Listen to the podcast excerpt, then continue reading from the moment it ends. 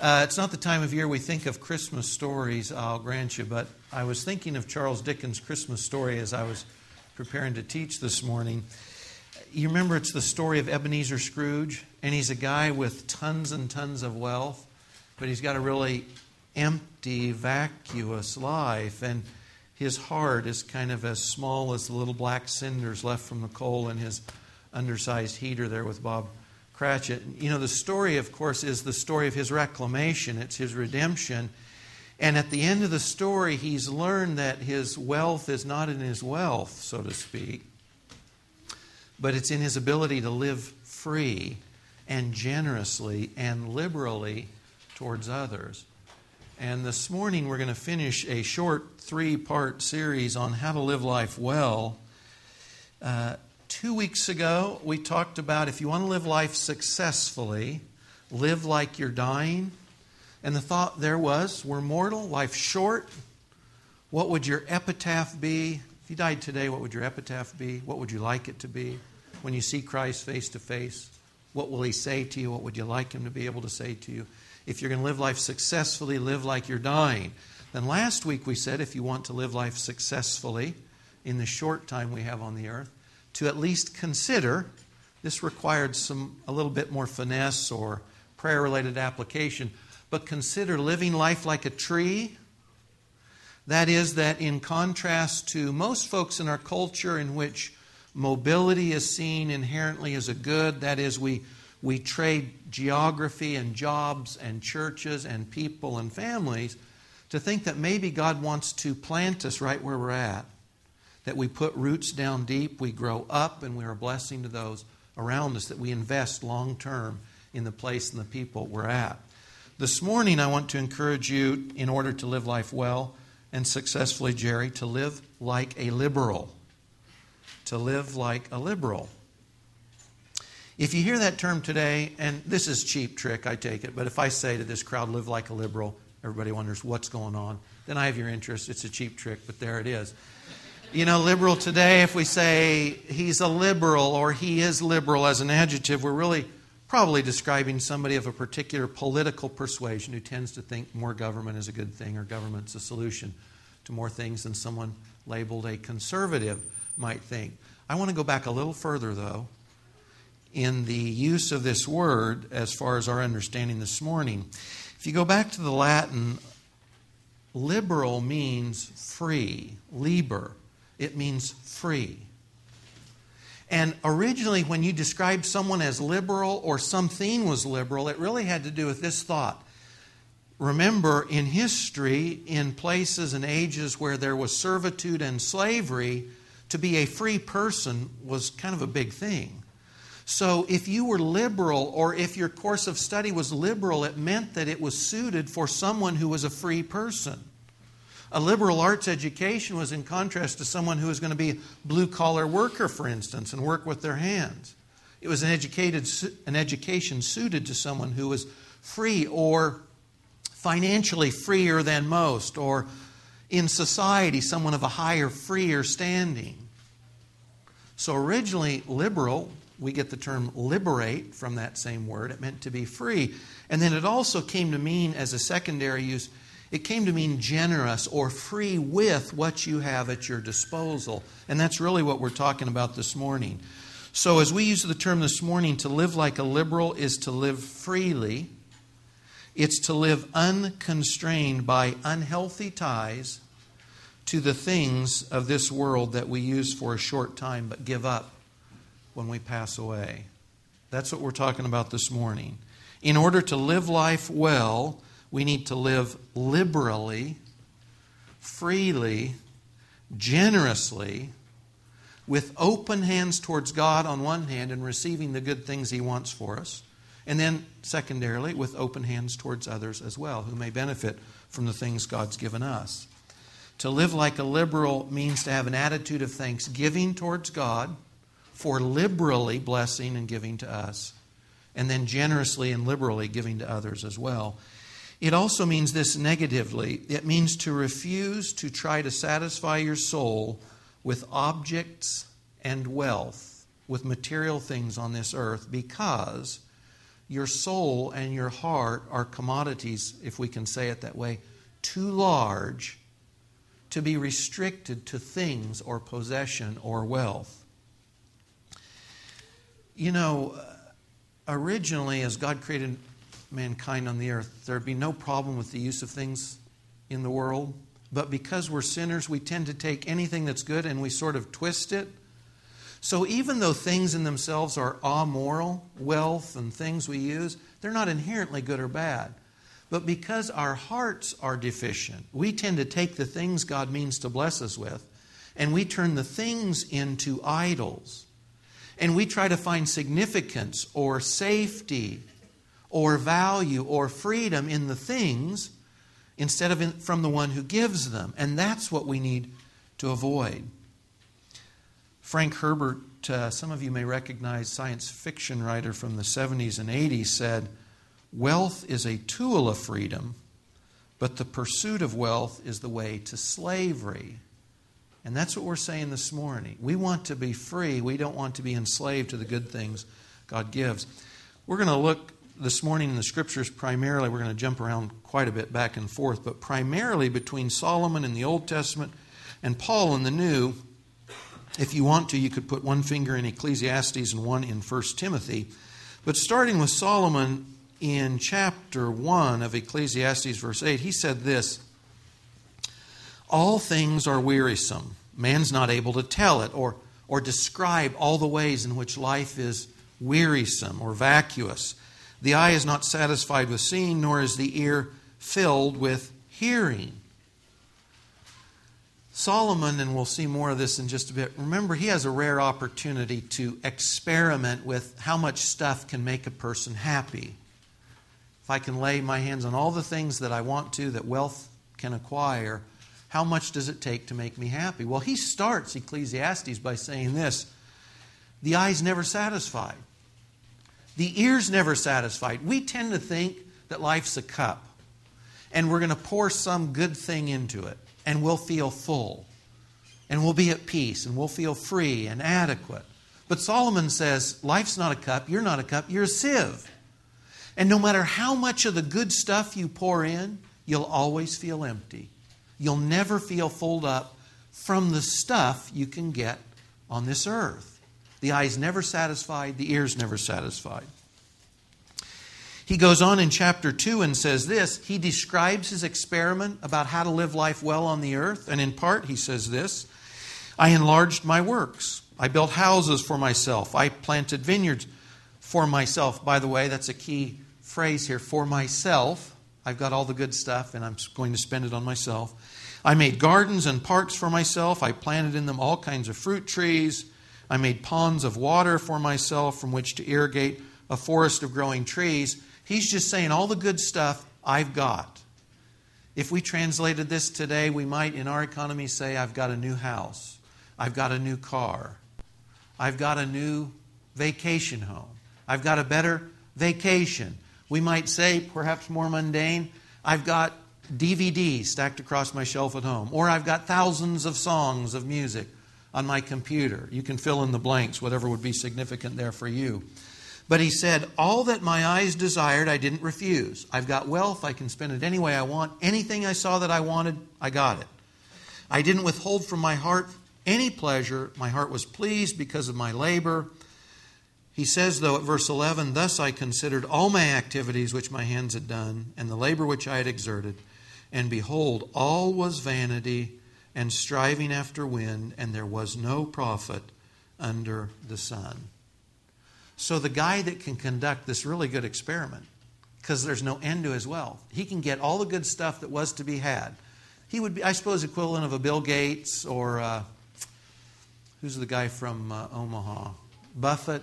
He'd be on that wealth status. Anything I want, I can buy. If money can buy it, I can buy it. That's Solomon. And at the end of his experiment, he says, you can get all the stuff possible. And at the end of it all, you'll feel empty. You won't feel free and fold up. You'll feel empty and vacuous because things cannot satisfy.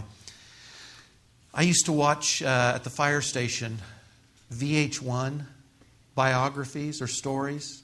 Have you guys seen any of those? I don't know if they still run them or not. I love them, and I love them for this reason. They were all the same story. I kid you not. I don't know how many I heard. They were all the same story. Different faces, different times, but they were all about musicians, and this was their story. I was a normal person. I made it big. I got famous and I got wealth. I had all the money to make myself happy and free and satisfy my life the way I thought I would. Wealth would do it. So sex, drugs, alcohol, vacations, travel, food, just like Solomon. All the stuff money can buy, I bought it. And my life descended in this spiraling to an abyss, and I fell apart entirely. That's their story. And for some of them, it ends there because they overdosed, and that was that. For others, though, they realize at the end of this downward spiral that stuff can't satisfy. This, they could have read Solomon. It's the same story.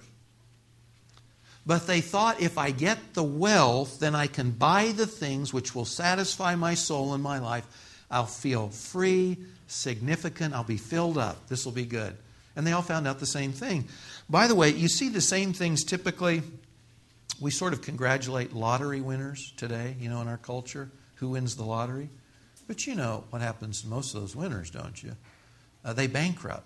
I think it's over 90% of lottery winners bankrupt. Why? Because again, the formula in our head goes like this. If I have money, I will be happy. If I have money, therefore I'm free. And with this freedom, I can get all the things that will make me feel filled up, and happy. And so the lottery winners get that money and they spend it on anything their eye desires or their ear wants to hear. And they spend themselves into bankruptcy, literally. This is the norm. And it's all based on this faulty assumption that the wealth and the things will make me happy. That I'm the cup, I just need a little bit more water poured in.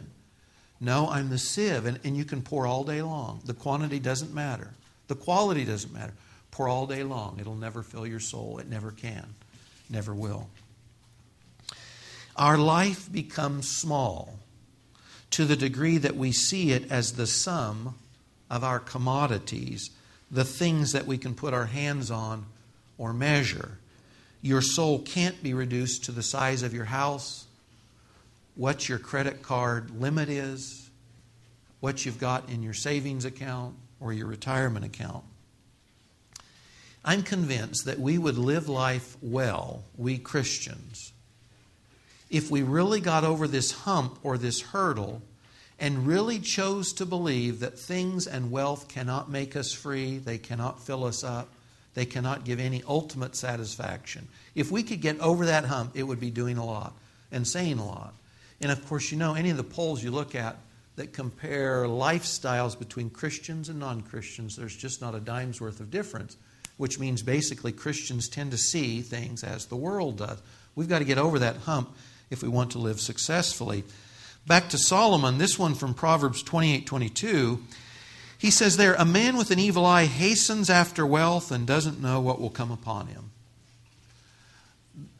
We tend to think wealth is not moral or immoral, and that would be true. But Solomon says a man with an evil eye is chasing hard after wealth, wealth for its own sake. And the funny thing is, he doesn't know what will happen. He doesn't know if his chase will actually provide the wealth. And even if it does, he doesn't know if the wealth will actually make him happy. But that's his aim, that's his goal, and that's where he's heading. Back in Ecclesiastes 5 again, this is the guy speaking who had it all. He says, he who loves money will not be satisfied with money. He who loves abundance will not be satisfied with its income. This too is vanity. You love money, you think that's life, freedom, liberty. It's not. Verse 13, he says, this is a grievous evil I've seen under the sun, riches being hoarded by their owner to his hurt. He came naked from his mother's womb. He's going to return as he came. He'll take nothing from the fruit of his labor that he can carry in his hand. The rich is hoarding his wealth to his hurt. Now think about this for just a second. Most of us, and I'm in the same ballpark, we tend to think, Lord, if I had X dollars more, I'd kind of be over the hump and life would be good. It'd be okay, you know. I'd be free. I'd be okay. Solomon says, though, not only do you never get there, but let's just say that God blessed any of us with $1 million today. Before we get it, we think, if I had that little bit more, whatever that significant amount is in your mind, if I had that, life would be okay. But Solomon says, for many, we get wealth. And then, before we get the wealth, what are we afraid of and worried about? We're worried about the food and clothes, the mortgage bills, right? Having enough money to pay for the things we need. But once we get the wealth, what does he say we do? Now we're afraid of losing it. Does this make sense? We're fearful before we get the wealth because we're not sure we'll have what we need. We're fearful after we get the wealth because we're afraid we'll lose the wealth. Either way, if your eyes are focused on the wealth and the stuff, you're going to lose, coming or going. Paul says the same thing pretty much in the New Testament. This is in 1 Timothy. Chapters 4 and 6 are the ones that have comments on the topic we're in this morning. But in chapter 6, he says this: those who want to get rich fall into temptation and a snare and many foolish and harmful desires which plunge men into ruin and destruction. Paul says, just like Solomon, if you make the accumulation of wealth your aim, it sets you up for hardships and harm, for enslavement, not for liberty, for freedom, and for real wealth. He continues, this is a verse that's often misquoted, 1 Timothy 6:10, the love of money is a root of all sorts of evil, and some by longing for it have wandered away from the faith and pierced themselves with many griefs. The love of money. This is when I say to myself, money's the thing, wealth's the thing, accumulating stuff is the thing, and then I'll be okay. Instead of looking to God, we idolize the possessions, the wealth, the stuff, whatever it is. Now, I'm not covering another huge base today, which I'm sure you're aware of, which is Scripture talks a whole lot about money. And generally, I think because it's so entwined with where our hearts are at and therefore how we live. But the Scripture has tons to say about things about saving up, being prudent and wise and planning ahead for needs. That's a whole study, that's a book, that series of books. We're not really covering those bases this morning. We're talking more about our heart attitude towards money, towards things and stuff in a way that leaves us free or not free in living. So that's for another day. The Bible, though, warns us about making money and possessions our aim. And when money is our God, we are not free, the Scripture says. We are enslaved. Desiring money as an end in itself does not give liberal status, free status to us. It enslaves us. And the God that is very generous, which we'll talk about here in just a moment, He doesn't want enslavement for us. He wants real freedom for us. The way to live like a liberal and live freely isn't to become, though, an ascetic and renounce all possessions, by the way, for sure. And wealth doesn't make me sinful, and poverty doesn't make me spiritual. No one should misunderstand. I am not advocating poverty. Kathy and I, we've lived our days where you don't have 2 nickels, and I'll take a little bit more any day. I'm not advocating poverty. Poverty does not make us spiritual. There's no inherent wealth personally in poverty. I'm not saying that at all. But we're called to enjoy the good things God gives us, give Him thanks, and then pass on those things to others. That's kind of the big picture about living liberally. Jesus said it this way in Matthew 10:8, freely you've received, freely give. I think there's a song with that phrase in it. Let me highlight 2 sides of this. First this, God gives us freely so we can enjoy things. Oftentimes the world, and Christians too, and I'm sure myself at times too, when we think about God and what we have and what we don't have, God is the cosmic killjoy who's withholding something that would really be good for us. Because He's small-minded and He doesn't want us to enjoy things. But the truth is exactly the opposite. If you think everything in life that you think is nice or lovely, pleasurable, pleasant, enjoyable, God made all those things. And when He created man, He created us with the capacity to enjoy the things He made. So God is not a cosmic killjoy. He's really generous. He's really liberal in His attitude towards us. And he gives us all these good things to enjoy. If you can enjoy it and it's not illicit, God made it for you, and he made you to be able to enjoy it. So that's the front side of this, of living liberally. Back to Solomon in Ecclesiastes 5, he says this, here's what I've seen to be good and fitting. This is, by the way, this is biblical doctrine. Eat, drink, and enjoy yourself. This isn't eat, drink, and be merry, because tomorrow we die. That's different. Different setting altogether. Eat, drink, and enjoy yourself. If you told other people that's biblical doctrine, would they believe you? But that's Solomon's conclusion. Eat, drink, and enjoy yourself in your labor in which you toil, the few years of life God's given us on the earth. This is his reward. The enjoyment we get from the fruits of our labors, this is something good. It's built into creation. It's what God gives us. It's a good thing. He means us to enjoy it. He says, furthermore, as for every man to whom God has given riches and wealth, he's given or empowered him to eat from them and receive his reward and rejoice in his labor. This is the gift of God. To be able to enjoy good food and good times and celebration and holidays, or just celebrating to celebrate, these things are good gifts from God, who gives those things to us to enjoy and appreciate. There's no downside there. Back to the New Testament, Paul again in 1 Timothy 6:17 says this, instruct those who are rich in this present world not to be conceited or to fix their hope on the uncertainty of riches. If you were fixing your hope on the uncertainty of riches in the last 2 years, your hopes have probably taken a huge decline. People have lost thousands, millions, and billions of dollars. So Paul says, in contrast to that, fix your hope on God, who richly supplies us with all things to enjoy. We can live liberally because God intentionally blesses us with good things to enjoy. If I realize that things can't fill me up, but God can, then I can enjoy the things and give God thanks, and it's all upside. God gives to us richly, freely, because he's generous, and he wants us to enjoy those things. So part of living liberally, freely, is being on the receiving end of God's generosity. He's a good God. He's generous. He's free. He's liberal in his giving, and he wants to give to us liberally, and he wants us to enjoy that. All upside. The other half of that, though, is this. God wants us to give freely and give joy and helps to others also. That is, we're not an end in ourselves. We're sort of links in a chain sometimes. Or we're cups that overflow into other cups, if you will. There is liberality or liberal lifestyle in giving to others as well. So in 1 Timothy 6 again, Paul says, instruct the rich. And by the way, by biblical, historical, world standards, probably all of us in this room today are wealthy. We would qualify under this description.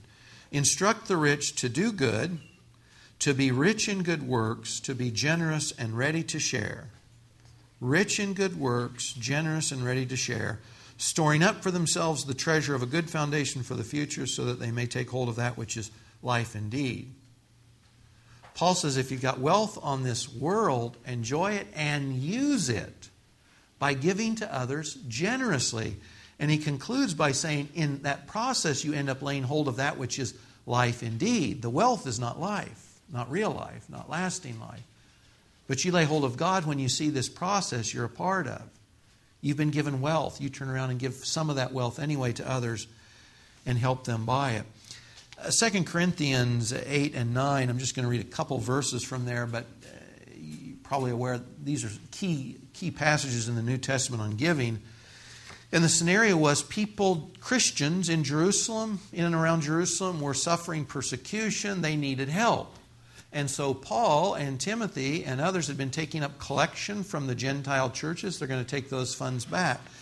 Paul says this in chapter 8, verse 2, about the Macedonians. He said, in a great ordeal of affliction, their abundance of joy and their deep poverty overflowed in the wealth of their liberality. They have poverty on one hand, but they're liberal on the other. And the Greek there means single-minded generosity. They were determined to be a blessing to others in all the ways they could. They didn't have a lot to give. And Paul, in this context, says it's acceptable according to what we do have in what we have to give, not what we don't have. They didn't have a lot, but they gave liberally or freely or generously with what they did have. And then later in chapter 9, verse 11, he says, to them you will be enriched in everything for all liberality. Same thought, for this single-minded generosity or freedom in giving to others. God will give you enough so that you can turn around and be part of the way He dispenses His provision to others as well. And last in these scriptures from Acts 20, Paul's seen a group of people. He discipled some of them. They're elders and they're leaders in the church. It's the last time he's going to see them. And part of his testimony to them is this. Acts 20, verse 33. He says, I coveted no one's silver or gold or clothes. And when I was with you, my motivation never had anything to do with money or what I could get out of it or out of you. You know that these hands ministered to my own needs and the men who were with me. Some of these folks are from the Corinth area. Paul never took a dime from the Corinthian Christians. Even though he labored there for a long time, he worked, he supported himself, and others supported him. Didn't take a dime from them. He said, in everything I showed you that by working hard in this manner, you must help the weak. And remember the words of the Lord Jesus. He himself said, it is more blessed to give than to receive. When we recognize that stuff is just stuff, and it is a way that God blesses, and that we can be a channel or be a link in the chain of God's blessing, we start getting it that we are, Jesus' words, more blessed when we give than when we receive. I love receiving, by the way. I love good food. I love quality stuff. I love the stuff. I enjoy it. But Paul says, quoting Jesus, that you are more blessed, and blessed is a big word biblically. You're happier. You're more successful. You have greater peace. You're more blessed when you are giving even than when you're enjoying God giving to you.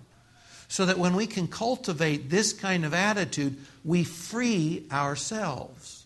If we can freely give to others, we are living a successful life, a free life, a liberal life. These are some of the applications I thought of. You guys could think of your own.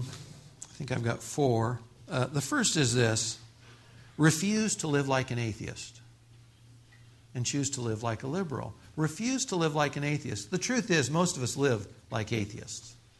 That is, we have the same worries as the people around us that don't know Christ. We live like atheists.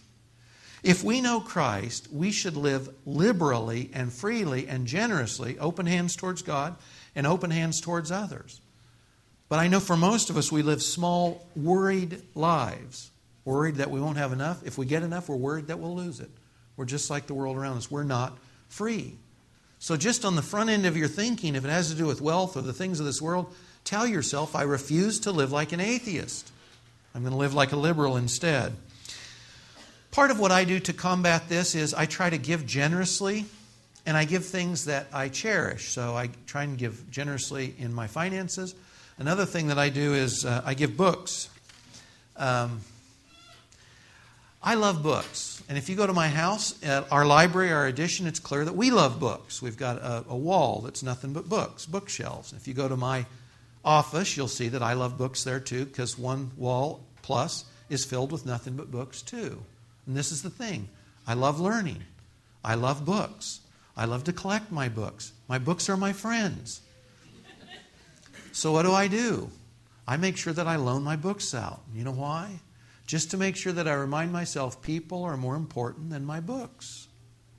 My books might sit on this shelf for 7 years and somebody one day can use it. And I might think to myself, they're not walking out with my friend. I'm keeping him here.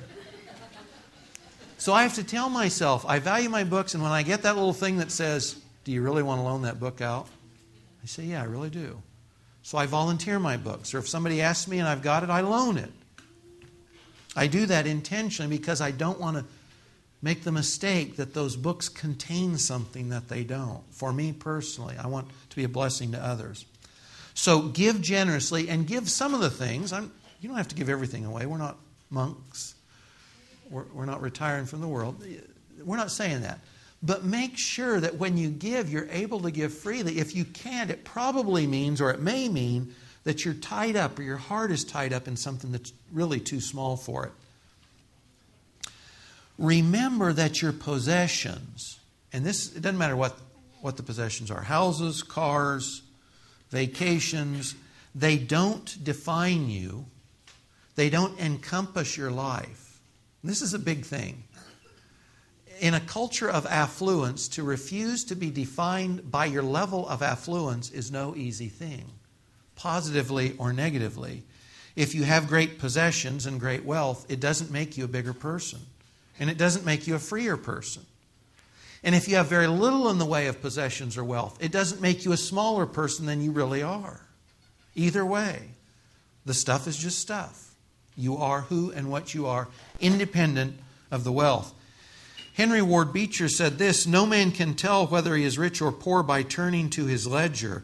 It is the heart that makes a man rich. He is rich or poor according to what he is, not according to what he has." That's true. And I'm afraid as Christians, we tend to fall into this trap that we define our worth and our value by our stuff. Entirely unbiblical. Charles Spurgeon said this in the same vein: "It's not how much we have, but how much we enjoy that makes happiness." You know, Proverbs talks a lot about this. Better is a little with peace or with happiness than feasting and great strife. We can't. If you can't be happy with a little, you won't be happy with more.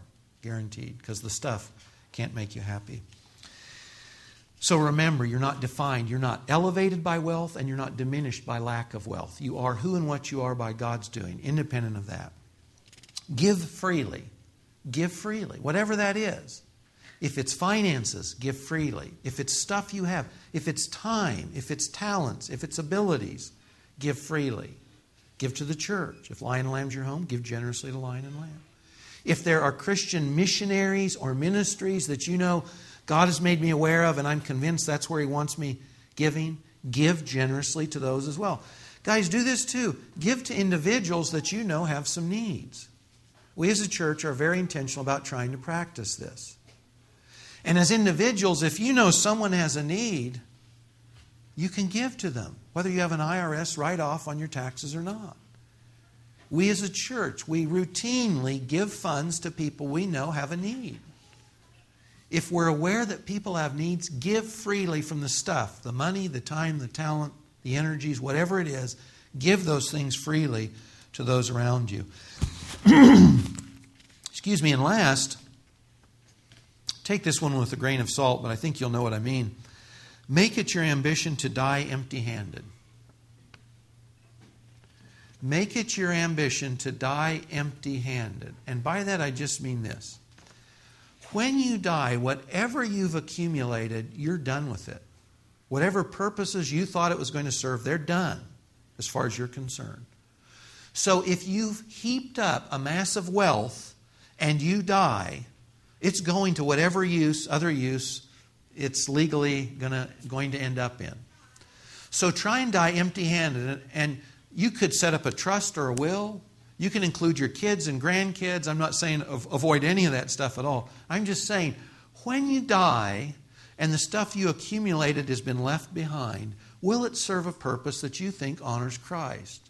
Will you, in a sense, die freely or liberally because you've made some provision for the wealth God had blessed you with or the things, so that you knew that even in your death, those things would continue to represent your life and your liberty?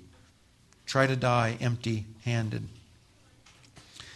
I'm going to close with a short passage out of Luke's Gospel. This is Luke 12. It's similar to a passage from Matthew's Sermon on the Mount. He says there, "Don't seek what you will eat and what you'll drink. Don't keep worrying. All these things the nations of the world eagerly seek." That is, when you worry about possessions and wealth and food, you're just like the people that don't know God. "But your Father knows that you need these things. So instead, seek His kingdom, and these things will be given to you." Seek His kingdom, and these things will be given to you. You can build your life on this one. This one will take you down the road. Seek His kingdom first. He'll take care of the rest. When I left the fire department, it was on the Matthew version of this that I left the fire. I had a great job, great benefits. And I was coming to serve a little church, and support the rest of my life with a business that I'd rather not be at. But it was that verse. You put him and his things first, he'll take care of the rest. You can live a life based on that. And check this out. He's talking to this little band of nobodies, fishermen and tax collectors. He's talking to the disciples here, the little band, the 12. And he says this, don't be afraid, little flock. Hey, little guy, you look insignificant to yourself and you look insignificant to the world around you. Don't be afraid, little flock, for your Father's chosen gladly to give you the kingdom. Guys, you're trying to hold on to little houses and rental properties. And Jesus says, you've got a castle. You got the wealth of the world and eternity. That's what God set aside for you. So don't worry, little guy, if your IRAs or your stocks are falling. God's giving you the kingdom. So sell your possessions, give to charity, make yourselves money belts that don't wear out. An unfailing treasure in heaven where no thief comes near nor moth destroys. Where your treasure is, there will your heart be also. And that's it at the end of the day. If you want to live freely, your heart's got to be with Christ. It's got to be with God. Because if it's on anything smaller than Him, it's an idol, it's an image, it's not going to satisfy. You're going to be the sieve. You'll just keep pouring in and wonder, why am I never full? You'll never get full with the stuff or with the wealth. But if Christ is my treasure, then I can enjoy all the good stuff. And I can be a means of passing on some of that good stuff to others as well. So, to live life well, just some considerations. Live like you're dying. At the end of the day, what will your life have done? What will your epitaph read? What will people think or say at your funeral? Live like a tree.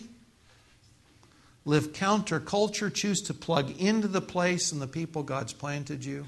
Choose to remain long-term, unless He makes it clear otherwise, to be a blessing, to be an encouragement, and be encouraged long-term in the same place with the same group. And choose to live like a liberal, to refuse to see your life or the sum of your blessings as stuff, and instead see that your heart belongs to Christ. You've got the kingdom and all eternity to come with Him. You can afford to enjoy the things He gives you here freely. And then you can turn around and freely give of those things to others as well. And that is living life like a liberal. Father, we get things turned around and backwards almost every time. Our natural disposition is to distrust You. It's to base our life on fickle emotions and feelings, on thoughts from the evil one, Lord, on concepts of the culture around us that doesn't know You. God, help us to be willing to live like a liberal. In fact, at the end of the day, to live like You, generously, forthrightly, not consuming ourselves on things in life, but enjoying what You freely give and then freely giving to others, Lord. Help us to understand that life, our identity isn't the stuff we accumulate, that the treasure we have, Lord, in time and eternity is Christ. The stuff will come and go. Lord, it'll all burn up, but You endure forever. And those who know You endure forever. Lord, thanks that there is abundant, everlasting, eternal, overflowing life to be found in You. In Jesus' name, amen.